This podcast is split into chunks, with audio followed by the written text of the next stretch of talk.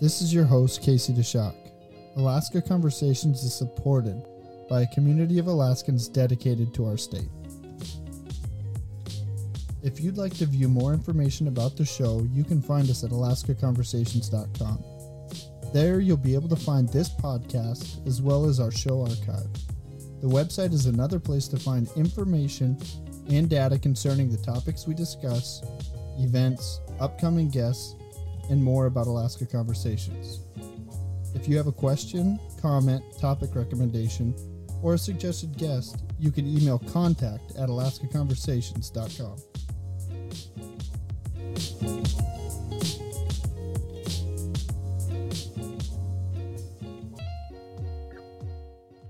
Today, our guest is Matt Schultz. He's pastor at First Presbyterian in Anchorage. He's had his opinion pieces published on occasion in ADN, and our topic is empathy and budgeting. Matt, welcome to Alaska Conversations. Thanks so much for having me. Matt, you've written a few pieces for ADN, but we're really focusing on two you've written in the last year or so. And you can go to alaskaconversations.com where we'll have a link to the two articles if you want to read them in their entirety. The first piece was titled In Budgets and in Life, Let's Define Ourselves by Empathy and Compassion. So let's define our terms here a bit, Matt. When you say empathy or compassion, what do you mean by that? Well, I should start with the uh, the, the, caution that just because I wrote something doesn't mean that I remember it. my my memory is notoriously terrible, uh, but I did try to look it over recently. Empathy and compassion are closely related, but not the same thing. Empathy typically means that you feel things that other people feel. So if you see someone injured on the side of the road, you don't simply say, "Ah, too bad," but you you feel a pain in your heart. Not a physical sensation, of course, but you you have this emotional connection to that person. It's different than sympathy, where you just kind of feel bad for them. And empathy, uh, with empathy, you actually feel an emotion that is connected to that person that's why compassion is so closely related. The word compassion, if you take it apart, you know, into the etymology and its component parts, it really means suffer with. If you have compassion for someone, it's not good enough to view them from a distance and say, "Oh, that poor sucker." It, yeah, you actually have to enter into that place of suffering with them. It's a huge part of the Christian tradition of, of how we view the incarnation. This, this time of year, we're talking about that a lot with Christmas time. Um, you know that that we believe that suffering with people who are in pain is an essential part of our ethical framework. Well, and it was it's this is just by serendipity or however you want to want to call it that we just had a, a, the Supreme Court ruled that they were not going to hear a case and so it's going to have implications for homelessness but when you're talking about empathy what you're really talking about is you're walking down the street as you described it and you you can actually feel a piece of what perhaps the the homeless person is feeling or if you you yeah. see a single mother suffering it's not just that you're looking at them and saying okay i understand that they're going through pain but it's that you feel a little piece of their pain alongside them right exactly and so in the in the article to review it you you wrote through this lens, as we discuss our state budget, emotion isn't necessary as a means. It is in and of itself the end. We create this budget in order to create a way forward that is defined by empathy and compassion. So, when I'm thinking about empathy and compassion and using your definition of it, one of the things that um, I'm a little bit unclear on, I'd like to see what you have to say about it, is empathy when I'm walking down the street and I see something that that would be cause for empathy. There's a difference between myself feeling empathy and what we as a group or as a collective municipal borough state what we would feel collectively do you think that there's any difference between the two um, i don't think there should be i think there often is and i think that comes from a good spot within people's hearts i think it's a good motivation that leads to some bad decisions. And what I mean by that is, I think Republicans and Democrats alike want to help people. And we just often will disagree on the, the methods by which we do that. Um, and regardless of faith tradition, I think all faith traditions and people with no faith tradition, I think there is usually this gut reaction of wanting to help people. The disagreements tend to come with, with how. One of the, the things that is a hurdle nowadays to that, that type of helping is people get very hesitant when it comes to saying that the government should play a role in helping others. And what should that role be? So, from an ethical framework, the, the way I view that is we all agree that an individual should help another individual. And we're held accountable, you know, we're responsible to do that. Similarly, we would probably all say that I'm responsible for the actions of my family. Like my nuclear family of five, if we are playing loud music all night long and keeping the neighbors awake, well, I'm responsible for that ethical choice of my group. All of us are. We're responsible for having done that act as a group. Uh, a small business, if you're, you know, dumping your trash as a small business into the community playground, well, your small business, even though it's not an individual, there's still a community ethic that you're responsible for. I believe the same is true of government. We are held accountable, even though it's a collective group, we're held accountable for the ethical actions or lack of actions that we take.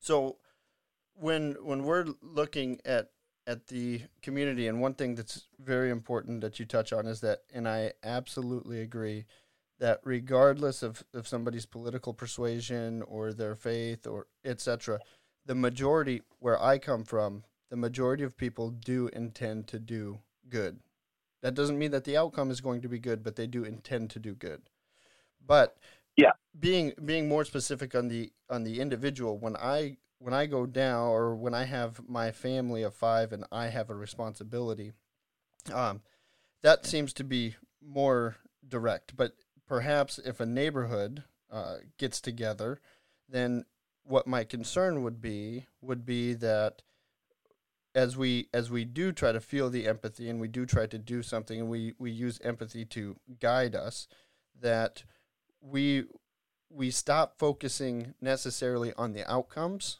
and we spend a little bit more time focusing on uh, the means or the process. So we, we spend a lot of time focusing on how to help the homeless, or we it, and it this doesn't have to be just about homeless. It can easily be about education, the elderly, how we take care of of everybody, and all of those are different, um, and and what they cause reaction in us. But when we're looking at the outcome, if we use empathy as a guide, occasionally it seems like it would be able to cloud our judgment and we're not able to look and say, well, even though or even though we're acting at empathy, perhaps this isn't the right the right method.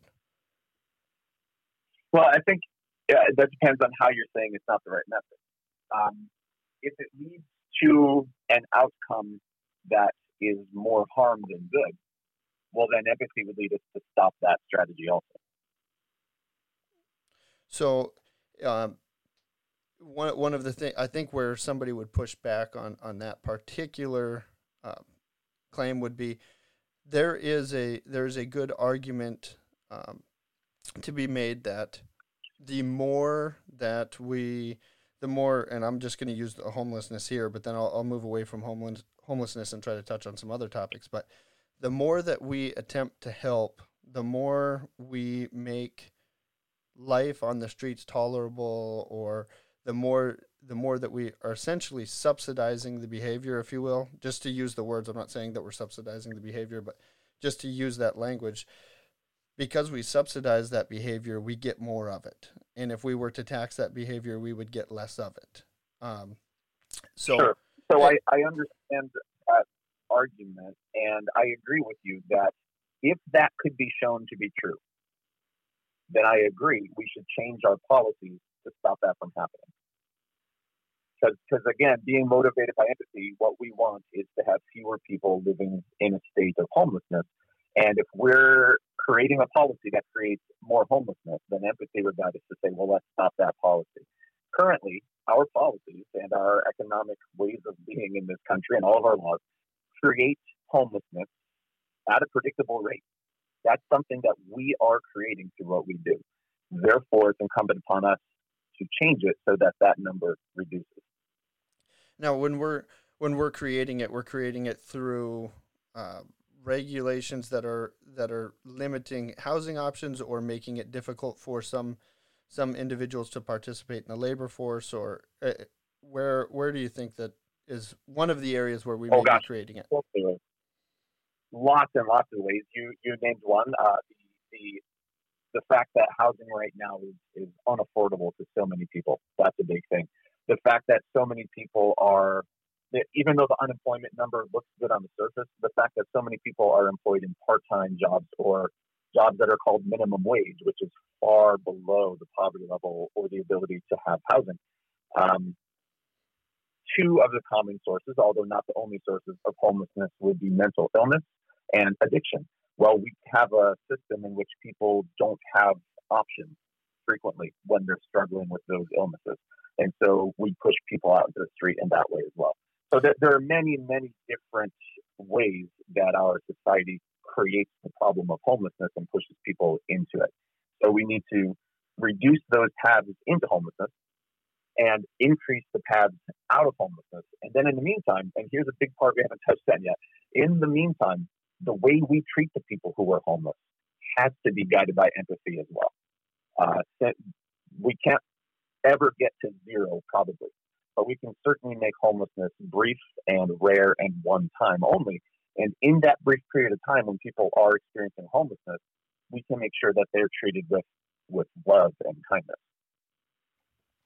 Well, I I'm going I'm going to disagree just a tiny bit on, on one of those uh, on one point, but first I want to say that it is i think it is important for us to look at when you're walking and you're seeing some sort of wrong regardless of where you're at uh, politically or, or how you how you're thinking about something um, and even if you want different approaches to the problem we should have empathy because there are situations and people shouldn't overlook this there are situations especially when you look at mental health in the homelessness uh, some people will call it a crisis or maybe it's just an uptick but we are taking some people that decades ago may have been institutionalized. We are moving them outside of the institutions.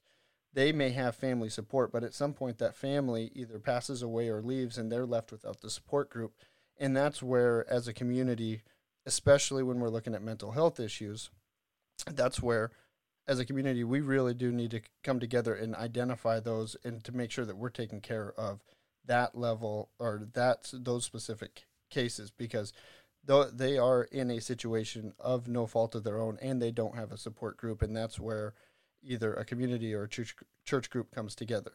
Where i think that we get a uh, where i think that some people will start to fail in the empathy with just the individual walking down the street is that when they're walking down the street we don't tend to see the the women and with the single mom with the child that's homeless or the one person that has fallen on bad luck and had a, a health crisis that put him into homelessness i think that in our face and it's because you're not uh, because the, the people are not in shelters etc but what we see what our eyes are telling us is that a preponderance of the individuals on the street are battling with substance abuse, and it seems to be something in an area where people have less empathy. Oh, I agree. That is an area where people have less empathy, and I also agree that tends to be. Um, I, I agree with you when you say that we see one particular type of homelessness in the street. There's one very visible type, and that's not necessarily representative of the broader population of people who are experiencing homelessness. There's a wide range of types of people, for lack of a better phrase. Um, many of the homeless people that we serve here in our church are, you know, they're, they're family units that are employed and they're trying their best to, to, to find stable grounding. Um, so yeah, the, the, what you see on the street corners when there are people holding signs, some of which are intended to be humorous, uh, that that's one face of homelessness, but it's not really the full picture. And I also fully agree with you that people tend to have less empathy for people who are addicted to various substances, and I think that's a challenge um, for our society to grow beyond that because we must have empathy for people who are struggling with addiction. Well, and and another thing that people should keep in mind is that when when somebody is is addicted, generally, I would say for for those that are that are struggling with uh, substance abuse, generally they're not um, they're not consciously or waking up every day and saying, you know, I, I really hope that I can destroy my life with uh, a little bit more opioid use. It has gotten to a point, right. and now if you're homeless, it's very hard to tell whether or not the homelessness causes increased drug abuse or whether you're using more drugs now that you're homeless and you have less responsibilities. The correlation causation right. gets all screwed up, and so uh, it is an area where we can improve. Mm-hmm. Yeah. Now, you wrapped up that particular article with he being the governor, but we'll remove him from it. Claims that his intention was not to inflict harm, but to force Alaskans to identify the programs they felt were most essential. But the Alaskan people didn't communicate what we value, we communicated who we value. We value the elderly, we value the young, we value the vulnerable. This isn't a conversation about what we can afford, it is a conversation mm-hmm. about who we mm-hmm. choose to be. Alaskans, please choose to be a people of compassion. Now, in this particular case, moving away from the homelessness, but we have a, an entire group, an entire swath of people that are quite vulnerable. It, children need to be educated, the elderly need to be taken care of, and each one of these are different cases. And so, at the end of the day, we only have so many dollars, and we're going to have to choose where the dollars go. Do you think that choosing where the dollars go and cutting some funding to some things and increasing funding is that a reflection of our empathy or is, or is it just the reality of of budgets and, and government it, it, it is a function of budget and government and it's not just cutting budget it's which budgets we cut that's where it becomes a reflection of our empathy um, if i have 10 sandwiches and there are five people standing there uh, let me sorry, I got that backwards. If I have five sandwiches and there are ten people standing there, and I give all the sandwiches to the person that's already full and has money to buy his own sandwiches, well, that didn't show much empathy to the the three people in the group that are hungry and starving and have no means.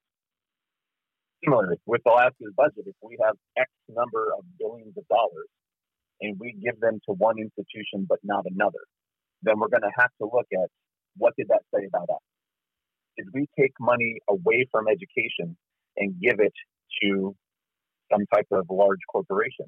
If so, we have to demonstrate what that's going to do to people. How is that going to affect people? Now, many conservatives will say that's going to help in the long run. It's going to create jobs, which will allow people to escape homelessness.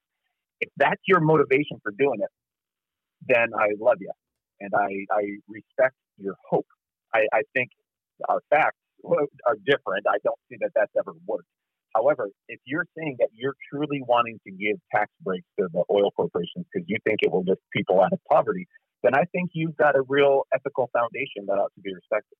I, I think you're incorrect, but it's it's it's a beginning point of respect that we can start with. Well, if if we're talking oil taxes, we we'd go on to another. We'd go on for another two or or three hours, but um, when when we're looking at, at the budgets, now you can be ran by empathy, or when you're making these actual the, the real world decisions, there there's a piece in if we're talking about the elderly, there's a piece of it that says uh, maybe they should take care of themselves. Maybe we don't need Social Security. Maybe we don't need to take care of the elderly. Now, from an empathy standpoint or from compassion, you may say, well, they're vulnerable and we need to take care of them. The way that I see this is a little bit different, and I don't know if it's any more or less ethical, but I think it results in the same thing. When I look at some as our senior citizens, I believe that as they age, if they need to be taken care of more and more, and we don't take care of them as as a society, what we're doing is we're removing more than likely they're middle-aged children, 40s or 50s, in their most productive years that can be adding to the economy. We're removing them from the workforce and and having them take care of their parents. Now that may sound like a very scientific or a, may, a, a very cold way to look at it, but the at the end of the day, we do need to be efficient with our dollars. So the elderly, I would treat differently than education or homelessness. So taking care of the elderly is a social good because it frees up some of our more productive labor to pursue other things inside of our economy. When we look at education, yep. Uh, sorry to interrupt, but I, I, I want to hit on something that you just said that I think is really important to point out. Uh, and I, I want to make sure that I understood correctly. It sounded as if you were using as your final metric for whether a choice was proper or not, your final metric seemed to be contribution to the economy. Because it was detracting from the middle aged people's ability to contribute to the economy, uh, that, that made it a bad strategy because it took away that money generating ability. I have a very different framework. I believe we start with the fact that we need to take care of the elderly, regardless of what it does financially. And then after the fact, we say, all right, how do we make this work financially? And our final metric for whether it was good or not is not people's ability to contribute into the economy. My final metric is how well have we cared for others? So what what I would say in response to that is I don't know if there's so much of a difference in what we're saying. I think it's just a different framework because um, if we if we're taking care of the elderly, yes, I do think that your ability to uh, contribute into the economy is an important metric. But uh, when I'm talking about somebody, if we're taking care of the elderly and we're removing people from the economy and forcing them into, and not forcing them, but through uh, the way that we structure our government, we're saying, okay, you need to now move away from what you're doing and take care of the elderly. That is a somehow we have to take care of the elderly, but the most efficient way to do that uh, would be to take take care of our elderly through socially, where it's a small cost on everybody instead of a large cost on a few highly productive people. Or you know they may even be me- medium productive. But yes we i think we do have a difference in the way that we look at uh, how we make a decision when we're looking at governments. That doesn't the economic piece of it doesn't motivate me when I'm walking down the street, but when I'm looking at making policy, then I move away from what your definition of ethics necessary or you know specifically would be and I start saying, okay, we need to look at this through a, different lens than just the empathy. And that's where I was alluding to earlier that I do think that there may be a difference between us as a collective and us as an individual? Well, I, I agree. Yeah, there are different ways. Uh, and I also agree that we always have to keep an eye on finances. Obviously, that's, that's how we're going to accomplish our goals in many ways. But let me then ask you what is the role, in your opinion, what is the role of ethics in our governmental decisions? Well, that's going to be a, diffi- a difficult um, a difficult thing to answer because I think us individually, the way that we look at our ethics, and us collectively, the way that we look at our ethics are going to be different. When I look at our role collectively, it is to defend our individual, and, and I do mean that by individual, our individual rights to do and see as do as we see uh, fit within that community within a, a set of social norms. So some people would call that, you know, protecting your liberty or, or whatever it is that you want to call it. But we come to the individual comes together in a collective. If you're in Anchorage, you come together in a collective. And the reason you live in Anchorage is because you see a benefit from living in Anchorage and from meeting the social norms of, of the group of the group. Now, if at some point that collective becomes too onerous for you to live in and then you you move locations or you decide that you no longer want to be part of that group. So from from the the role of ethics in the government is to protect the individual uh, the individual's ability to do and do and act as they see fit within the community. Hmm. Okay. And and that that re- Go ahead on that one. I just said that's an interesting way to frame it. Well, I, I would say that it goes deeper than that. I don't think that ethics is limited to saying allow the individual to make as many choices as possible. I think that's a part of it. Individual responsibility, individual choice, that's always a big part of it. But as a community, we also function. There's there's there's a lot of myth making in the United States, and particularly in our historical uh, uh, tales that we tell uh, of the rugged individualists, and a lot of Alaskans have bought into this, but it's largely false. It's largely false. Most of what has happened throughout our national and world history is communities doing things together and contributing together and benefiting together. And so there, there's always that give and take between, okay, we're going to allow individuals to opt out of certain things, but we, we have to recognize that our community actions are far more impactful and we're responsible to make sure that those community actions are beneficial to as many people as possible. I agree with that. And I, one thing I, I love you using the word myth because every place has their myth. Alaska has its myth. I think uh, one thing that we're doing right now is redefining Alaska's myth um, from a state perspective. So we've had one way that we've looked at the state uh, from pre-statehood to statehood, and then we had uh, a way that we looked at the state uh, post TAPS until this most recent oil crash and production declines, and now we're going to have to look and say, okay, what what is Alaska going to be uh, going into the future? Because we have something we define ourselves one way right now, and I'm not so sure that we have all of the resources that we need to in order to continue the myth that we currently have. And it is largely uh, it is largely a myth because not not everybody is is, living up to not everybody's out uh, doing subsistence and living off of the grid and, and far away from their neighbor. That's not really how we're structured right, right. now. But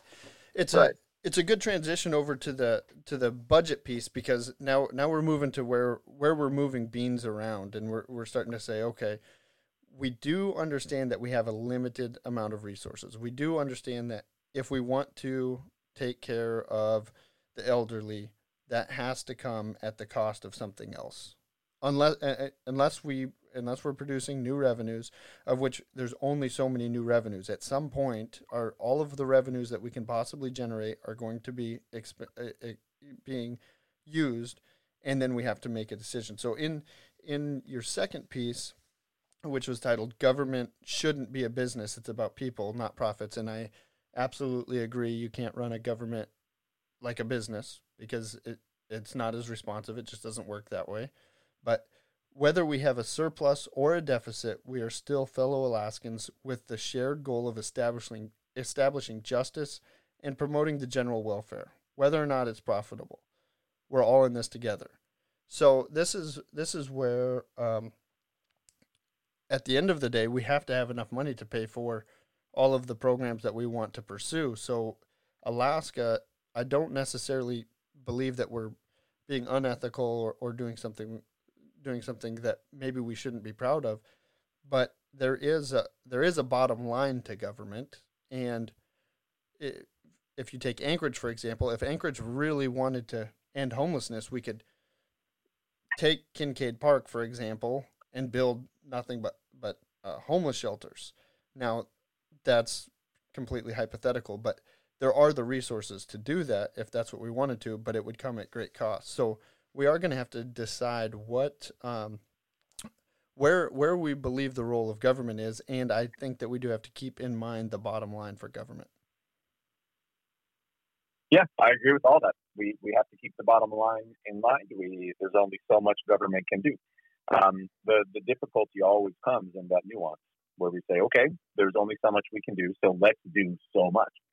Um, I personally believe that Alaska as a system is not doing enough to fund the proven solutions to end homelessness.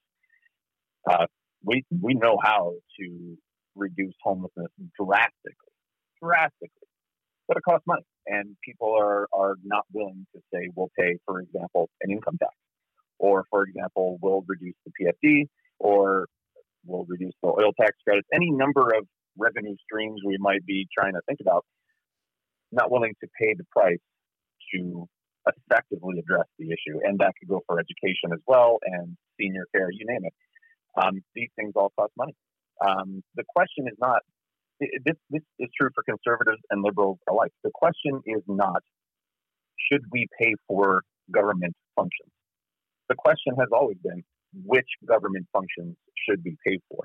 Whenever conservatives get elected to office on the uh, campaign promises of you know cutting budget and reducing spending, it kind of makes me chuckle because historically that hasn't been their track record. you know, uh, they they like to spend just as much as we do. It's just they spend it on different things.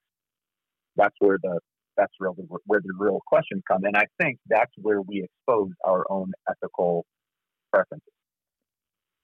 Well, you so you touch on education. We can we can just you know dabble into education just a little bit. I, I don't think anybody would make the argument that that Alaska as a as a system is underspending on on education. We are we are spending a significant amount of money on education, and um, I don't think people are very happy with the results that they're getting. But I'm I'm not so sure. I haven't gone to the other 49 states uh, lately talking about education. One thing that I think we get wrong is I'm not so sure that anybody's happy with their with their public education system. And I don't mean that it's a bad system or a good system. I just mean that oftentimes we say, well, Alaska's spending the most on education in the entire country and we're having poor results.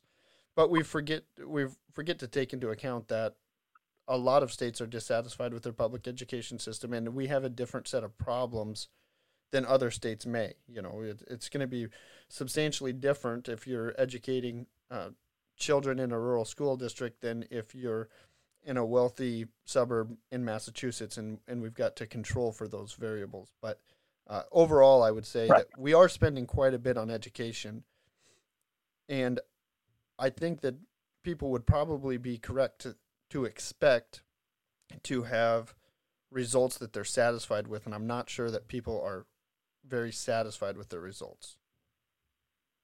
Oh, I agree. Yeah, in fact, I don't think I know of a single person in any of our 50 states that says, hooray, public education is perfect. You know, every single system has problems. Every single system could be better. Every single system has fat that could be trimmed. However, I personally, on my own belly, have fat that could be trimmed. But the best way to trim it is not just by slashing it we need to go about it in a way that's careful and does not destroy the overall system. Same is true of education. If you say, here's, you have, you know, a billion dollars education budget for next year. Oh, but now it's only half that. Well, that doesn't reduce, that doesn't lead, lead to smarter spending. That just collapses the system. Same as if I said my belly's too fat, I'm just going to cut it off with a machete. That's not how you make reductions.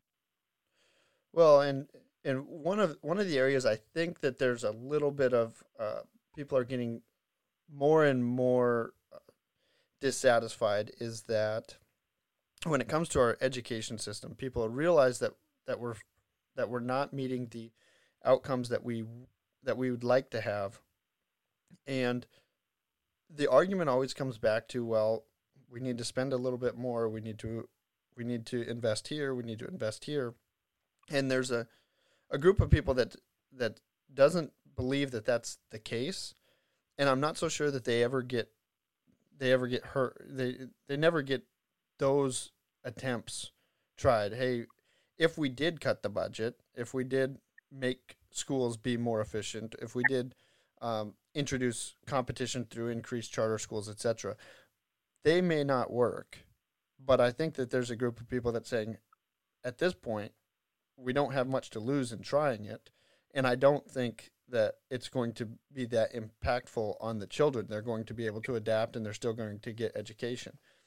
So that's one of the, that's one of the problems is I'm not sure that we're being creative enough when we start looking at education budgets.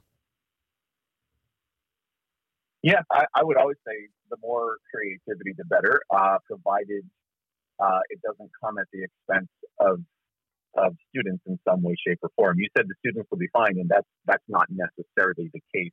Uh, charter schools, for example, there are ways to do it which are wonderful and allow for creativity and different methods of education and learners with different learning styles.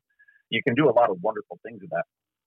conversely, it could also become a pretty nasty system that is benefiting the rich at the expense of the poor, where you know the wealthier taxpayers are going to one place, and those who can't afford a home and don't pay property tax, they get kind of sequestered away into public schools that are underfunded.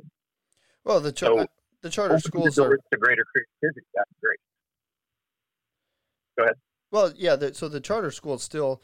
This is one of the things I think. Uh, I think it's funny when conservatives are talking about this because uh, they get this wrong a lot. Charter schools are not privatized schools; they're still public schools. It's just they're they're yeah. largely deregulated, if you will, if you want to call it that, or they're independent of uh, independent of an entire system, you know, school system. So they've come together and say, "All right, we want to be the Anchorage STEM Academy. We're still going to take in the exact number of per pupil dollars from the state. It is a public school, and usually the enrollment is by lottery, which would control for, which would control for some of the the rich poor piece because it is important when we're looking at education to remember that. Uh, having some diversity inside of the classroom, and I don't mean uh, by race or any of that, but income diversity really does really does matter. And there's a there's a great argument that's been made that in many ways when it comes to education um, a um, hundred years ago when people didn't have the same transportation capabilities that you had the the guy with 160 IQ marrying the girl with 100 IQ or vice versa the girl with 160 IQ marrying the the guy with 100 IQ and they stayed largely in the same communities. But now with the ease of transportation you're getting more and more selective schooling and you're getting communities that are separate from the public at large. And that's something that we that we definitely need to avoid so any sort of charter school system needs to be set up with a lottery or some other way to distribute uh, the attendance i believe yeah and, and i think there's a lot of nuance to that but on in broad strokes we would agree i would say there are some things that even though you say it's a lottery, a lottery doesn't necessarily mean that it's going to be fair and open. Uh, that makes it random, but that's not the same as uh, just. Uh, one example would be um, if a student goes to a charter school, but that school does not have bus transportation available. Well, if that were my family, we could handle that. I have a job that's very flexible in its schedule, and so I can just drive them there, pick them up, if I choose to, I could leave early, pick them up at you know when school ends in the afternoon, and then work from home if I need to. I have that flexibility, and I own a vehicle. And we happen to be a two vehicle family, so my wife can go about her work and not be impacted by it. Other families do not have that luxury of having. I mean, they punch in at a certain time and punch out at a certain time, and the only way that kid gets to school is by bus. Uh, the that, that's it. That's the only option. So just because it's a lottery doesn't mean it's economically fair. But uh, in the broad strokes, we agree. We want to work towards justice. Well, and and that just it just highlighted to me some of the earlier conversation we were talking about empathy. Um, I have three young kids, and I am a little bit. I'm older. I was not didn't have children when I was a teenager. I did grow up in a family like that. Um, and it it is unbelievable for me to look back and look at how my family handled that where we entered having children with some savings and the ability to you know missing one paycheck wasn't going to be the case of we're losing a car or losing a job etc um, and and there are a huge swath of people where the the margin of error in life is extremely extremely low and i do think that we need to keep that that situation in mind. And employers should keep that in mind too. Yeah. It's very hard to do if you don't have children or if or if you've never been in a situation where you have a sick child, you have no other way to get to work, and there's oftentimes you have people that are penalized for for that, and they do have to be penalized, but it, it is an area for increased empathy for sure. Yeah, yeah. The, the sad truth is most Americans are one bad month away from homelessness and and I like to believe that many people have some sort of support system that would help them through. Help them through a situation like that. But I do not have any evidence to say what percentage of people could lean on their family in a situation like that. It may be far lower than what I'm giving it credit for. I'm I'm open to to that being the case. Yeah, and I, I believe, and I'd, I'd want you to fact check me on this, but I'm pretty sure it's the case that the most common cause of homelessness in the United States is medical bills and the debt that they create. Um, again, take that with a grain of salt. I might be inaccurate in that statistic, but I think it's true. Well, and the the medical the medical system again, uh, kind of like oil taxes, we could go into that for hours and hours and hours. The the system has major problems. It is causing people to go into definitely causing people to go into poverty. I, I do think that some of our regulations may be causing that, but I don't know. I don't know enough about specifically the medical industry. I know that our first our first child that we had, they billed us one hundred and fifty three thousand dollars for that child. We at the time I was in the military, we, we ended up paying like six hundred dollars. Who knows how much the hospital ended up getting? Did they take some of those some of that money and then refer to it as well, this was actually a loss to avoid paying taxes. There's all sorts of problems with the medical industry that I got. I'll just leave to the side. There's it's it's kind of a mess right now. yeah, I agree. It's a mess. you you wrapped up that second article with a better way to look at it may be to say we need to run the government like a family and this is the area where uh, and I'm just I'm saying this out of my own passion and joy for this one I couldn't disagree more because our government is not uh, is not a family. A family has a finite number, a finite period of time where it's going to be alive, and then it's going to disintegrate, and then we're trying to create independence. Yes. I said governments also have a finite amount of time that they're going to be alive. But sorry to interrupt you. well, yeah, specifically, but the the government's going to we we need to try to run the government to run in in perpetuity. Uh, to we want the government to go on and on and on for generations, and it's it's hard to say that um, it, it's hard to say that we need to look at our citizens, etc., as the family, and that we need to just because this group is is failing a little bit, we need to move resources over here because oftentimes the group that's in that's struggling they're struggling for a period of time. So, young, if you're in your early 20s, you may be working a minimum wage job. You may may be working a very low wage job, and you're just getting the feet under you. You're underemployed, but you have to look at your entire life's earning potential, and most Americans have an extremely high life earning potential. So over the long run, they're going to be making at some point they're going to be in the top twenty percent. Uh, not everybody, but a, but I still believe. Wait, wait. Can you say that again for me, please? I'm not sure I followed that last part about over the long run they'll be in the top twenty percent. Could you re- restate that for me, please? Yes, and I'm I'm not talking about wealth here. I'm talking about income generation. A significant number of people over the long run of their life, if you look at a life as a long run, in their 40s somewhere, they're going to have a year where they're making in the top 20% of income among all Americans. Now that's not everybody, but a significant number. I'm not sure I understand how that's mathematically possible that everybody can be in the top twenty percent. No, I not, would think that eighty percent of people would not be in the top twenty percent. no, no, it's so it's the so what I'm talking about is composition. So you you have hundred people, and at some point out of those hundred people, twenty of them will retire, go into Social Security, and have low income the bottom 20%. Okay. And then through them passing away, let's say the, the you know the high earners they pass away, new people move into the market.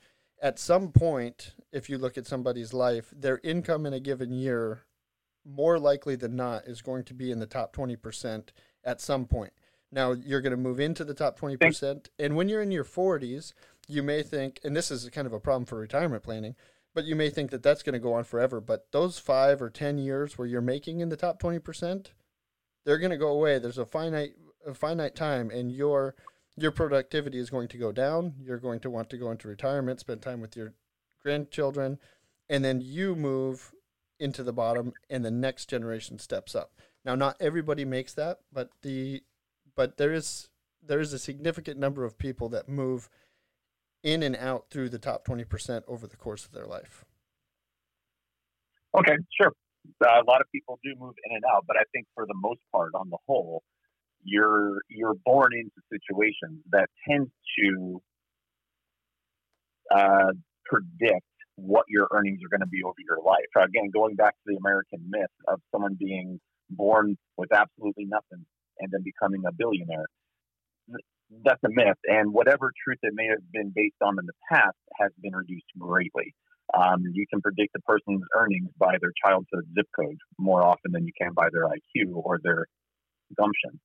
And so, what we when I say we want to look at the government or the nation as a family as opposed to a business, obviously that's a metaphor, so it's going to be sticky and it's going to cause problems. What I mean by that though is we need to love the other and take our actions, uh, choose our actions carefully that take into account the impacts and the opportunities that will be presented to others in the long run as well. With a business, all you're going to look at at the end of the day is what's your bottom line.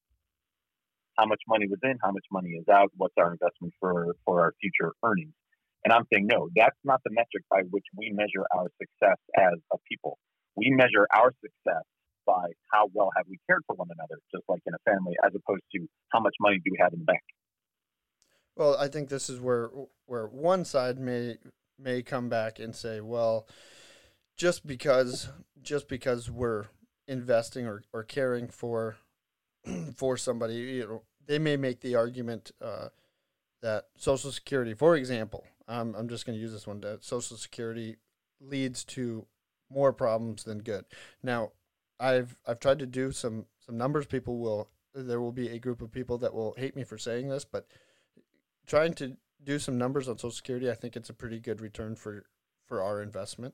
Um, that's mm-hmm. uh, it's probably not going to last forever, but back more specifically in Alaska, just just because we're spending money on something doesn't mean that we're necessarily caring for for somebody though, and I think that you agree with that. That some some spending is is done and is misguided, even though it's got we we have the right intent or our hearts in the right place, but it's it's causing more problems than perhaps it it's fixing. I would agree that in some cases that happens. Yeah. And so with the with the the government uh, with this government as a family, removing it from the family because you you've addressed that. Okay, there are some. You know, it's not an apples to apples, but this goes back to the when we're actually looking at the the beans and we're putting them into the cups, and our current government is going to have to do this going into the future. There's only so many beans, and so let's say that we want to take care of homelessness and we want to take care of the elderly and we want to continue to fund uh, healthcare for the most vulnerable and we're going to take care uh, et cetera et cetera. At some point somebody on the margin is going to be we're going to have to cut them out. And that person at the margin it very well could be somebody that's making $60000 a year or $65000 a year looked at independently they're doing okay, but in the big scheme of things, I think that they're just as deserving of the empathy as somebody that's doing worse. Um, and so that becomes that that certainly becomes a problem because somewhere we will have to draw the line and say we don't have any money to assist here. Well, sure, yeah, we, we don't have infinity dollars to give away. So, like like I said before, then when we have two options. Uh, th- there are two ways in the, the most recent budget crisis that we expressed our ethics then. And we have another budget crisis probably on the way, right? But in the most recent one, it was expressed in two ways. Number one, where do we put those beans that we currently have? And number two, what is our willingness to go out and get more beans? And in both of those choices, the the policies that we support are expressing and in, the the internal ethic, whether we wanted it to or not. It was certainly expressing it. And if you were to put forth a budget that says we are going to maintain program A, but drastically slash program B. You're not just saying, oh, well, it's just the number of beans that we have. No, you're, you're making an ethical choice. It's, I believe Martin Luther King Jr. said a budget is a moral document. And where you put those beans is an expression of your morals and your ethics. And in the case of this most recent one that Governor Dunleavy put forward, in my opinion, it missed the mark terribly and was a horribly unethical document. Well, I think that the the legislature, etc., reminded him of of some of the shortfalls there. I think that a lot of the community reminded him of some of those shortfalls, uh, and he's he's yeah. made he's made an adjustment. This one's going to be a flat. This one's going to be a completely flat budget. Uh, that's at least that's what I'm reading. I haven't read into it at all, but um, I am not. Yeah, I haven't read this new budget yet either, so I'm not. I can't make any claims on that one. Yeah, so they're they're trying to say it's going to be a flat budget, and we're going to fund the PFD. We're going to do these, but one thing that you that you touch on there that is also important is that when we're when we're using a a budget as a ethical or a moral document, one of the problems I have is that uh, occasionally, I think empathy can lead to empathy, compassion, morality, etc. In in these situations, could lead to uh, problems. So, if if uh, if I have my child and I'm feeling empathy for my child being bullied, and, and I'm sure that my empathy is misplaced here. You can tell me where I'm wrong here, but uh, or or my child has some sort of problem. There there is a big piece of me that wants to say, I feel what you're feeling, and here's the reaction. But there's a, a piece to being a government or a parent or or somebody that's in charge, a, a business owner, etc., where the empathy needs to be removed a little bit, and the yeah and, and being able to just be rational and say, look, I'm sorry that this is happening, but this is what needs to happen, and this is going to this is the only outcome that we can see. I think that that's an important thing to remember, and it's going to have to happen as we lose revenue in the future. I yeah, I agree. That's an important balance um, uh, in many different uh, ways. You know, as a pastor, for example, I'm part of my work is I have to have a great deal of empathy. But I also have to balance that with, uh, well, what's it's usually called uh, self differentiation. To say, even though I feel your pain and I care about what you're going through, I also have to understand that you and I are different people. And even though I'm a part of this system, uh, I also have individuality. There's, there's a balance there, to be sure. And I would say that's absolutely true of government as well. We want to have the empathy, but we also need to have the ability to say, we can help up to this point and at that point, we're no longer able to help. And sometimes after this point, we say it's no longer appropriate to be providing help. Like you said, there's a certain income level at which we'll say, okay, you no longer require assistance.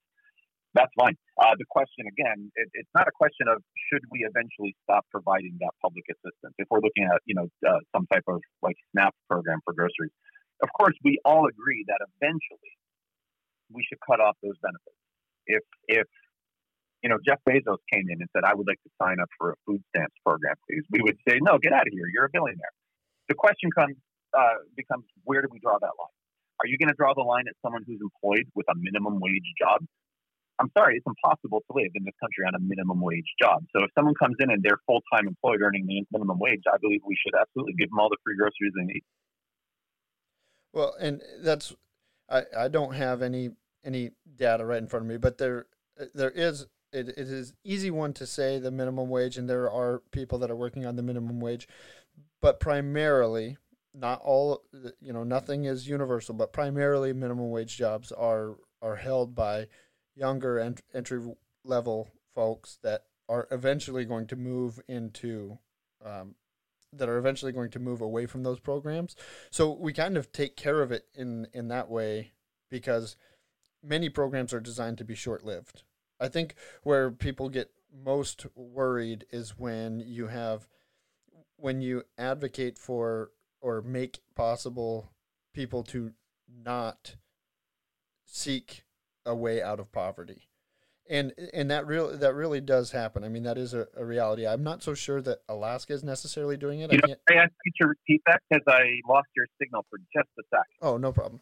So you there are some programs that are you know so when you're looking at the minimum wage, most of the people that are working for minimum wage, I don't have any statistics in front of me. I can't tell you a, a number, but most of the people that are working for minimum wage are younger entry level workers or people that are entering the workforce for the first time and their productivity is going to increase, their wages are going to increase, and over the long run they will probably at some point hit the 20% mark or you know be in the top 20%.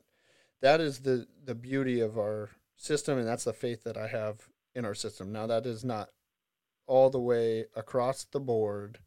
That's not going to happen for everybody, but generally that's what's going to happen. And so at the people kind of self-regulate. You know, you use assistance when you need it and at some point you grow your income to the point where you can move away from using that assistance.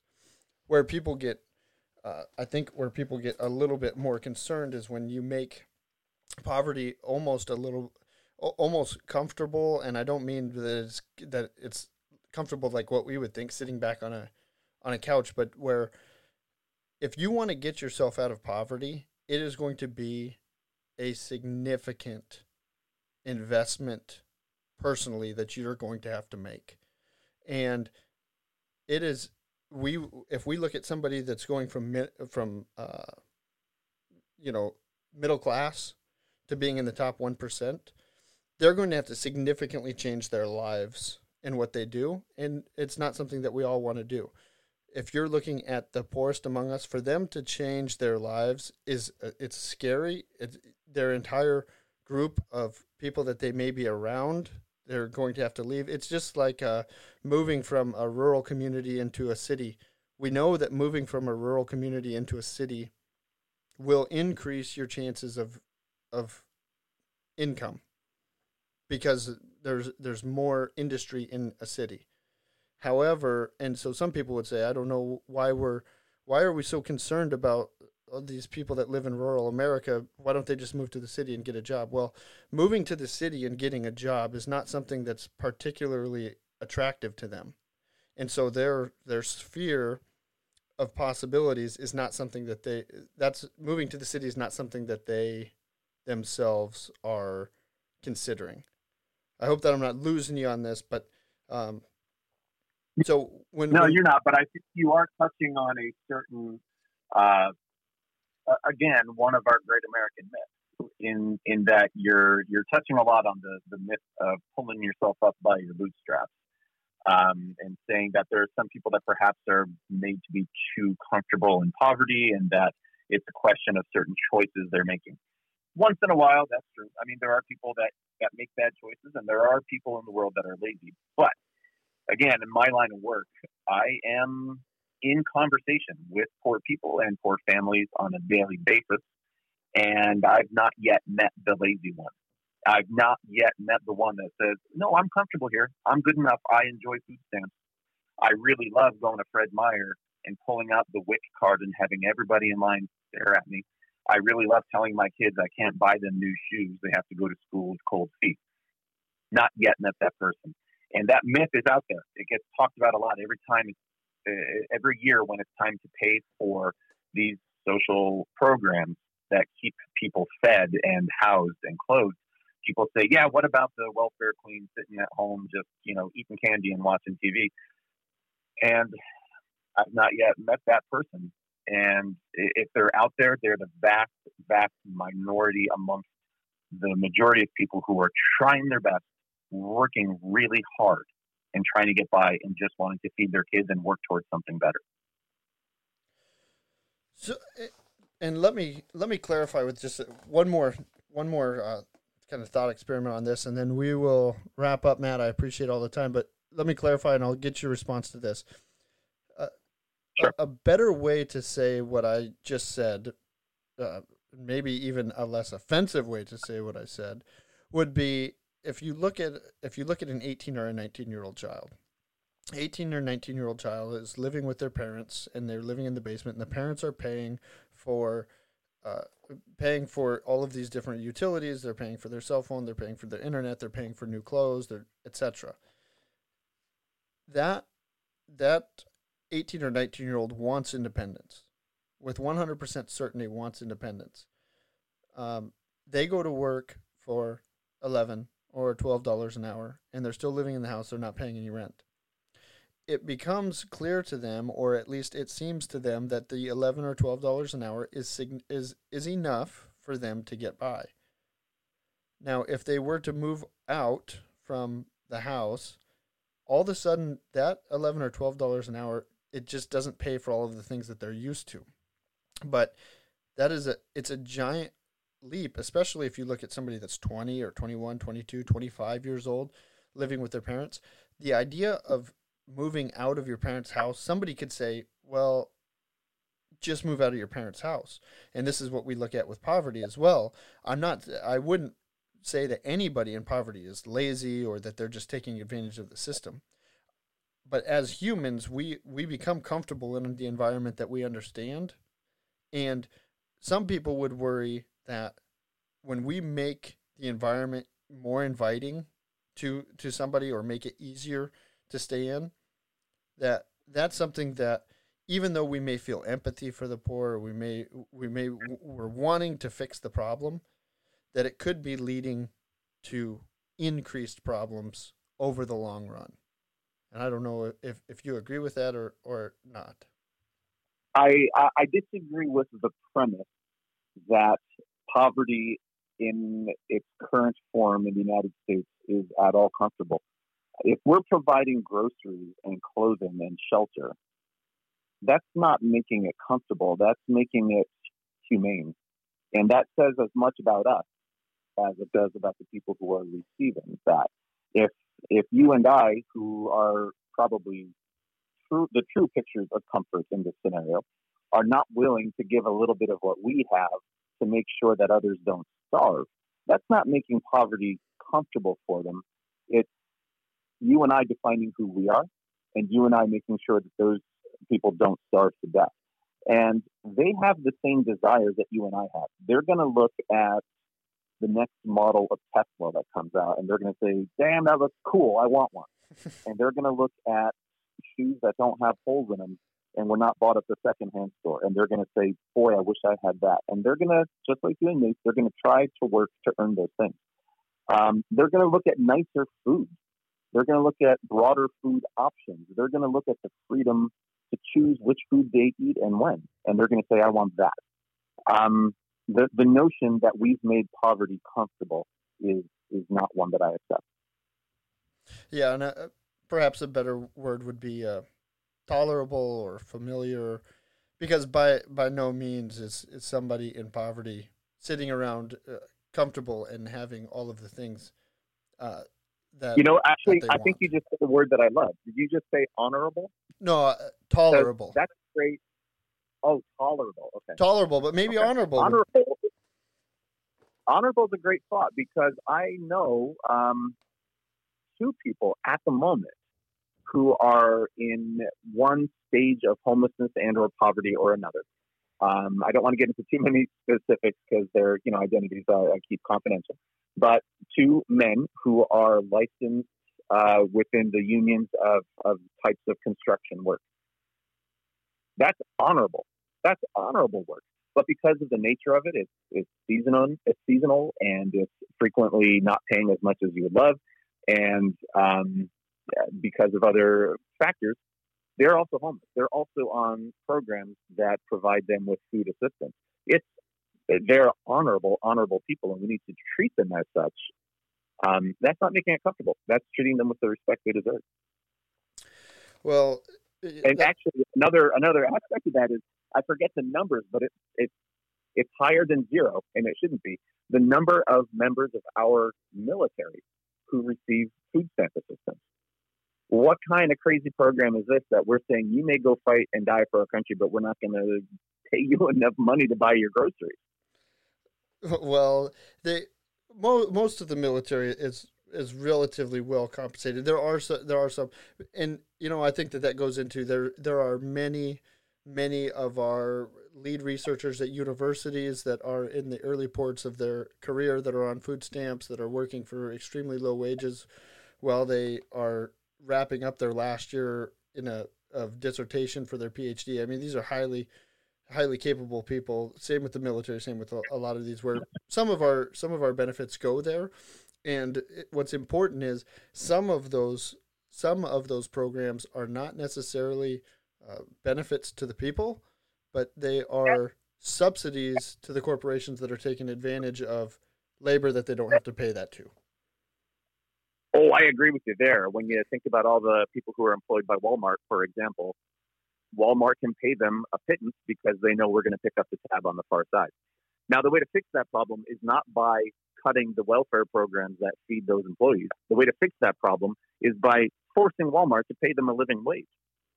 Well, well, so the the problem there is that you can you can force somebody to pay a living wage, but the reality is if if you're if the productivity falls below the wage that you're being paid, what the result would be would be fewer and fewer people being employed by Walmart and Walmart finding different ways uh, to to structure their their labor.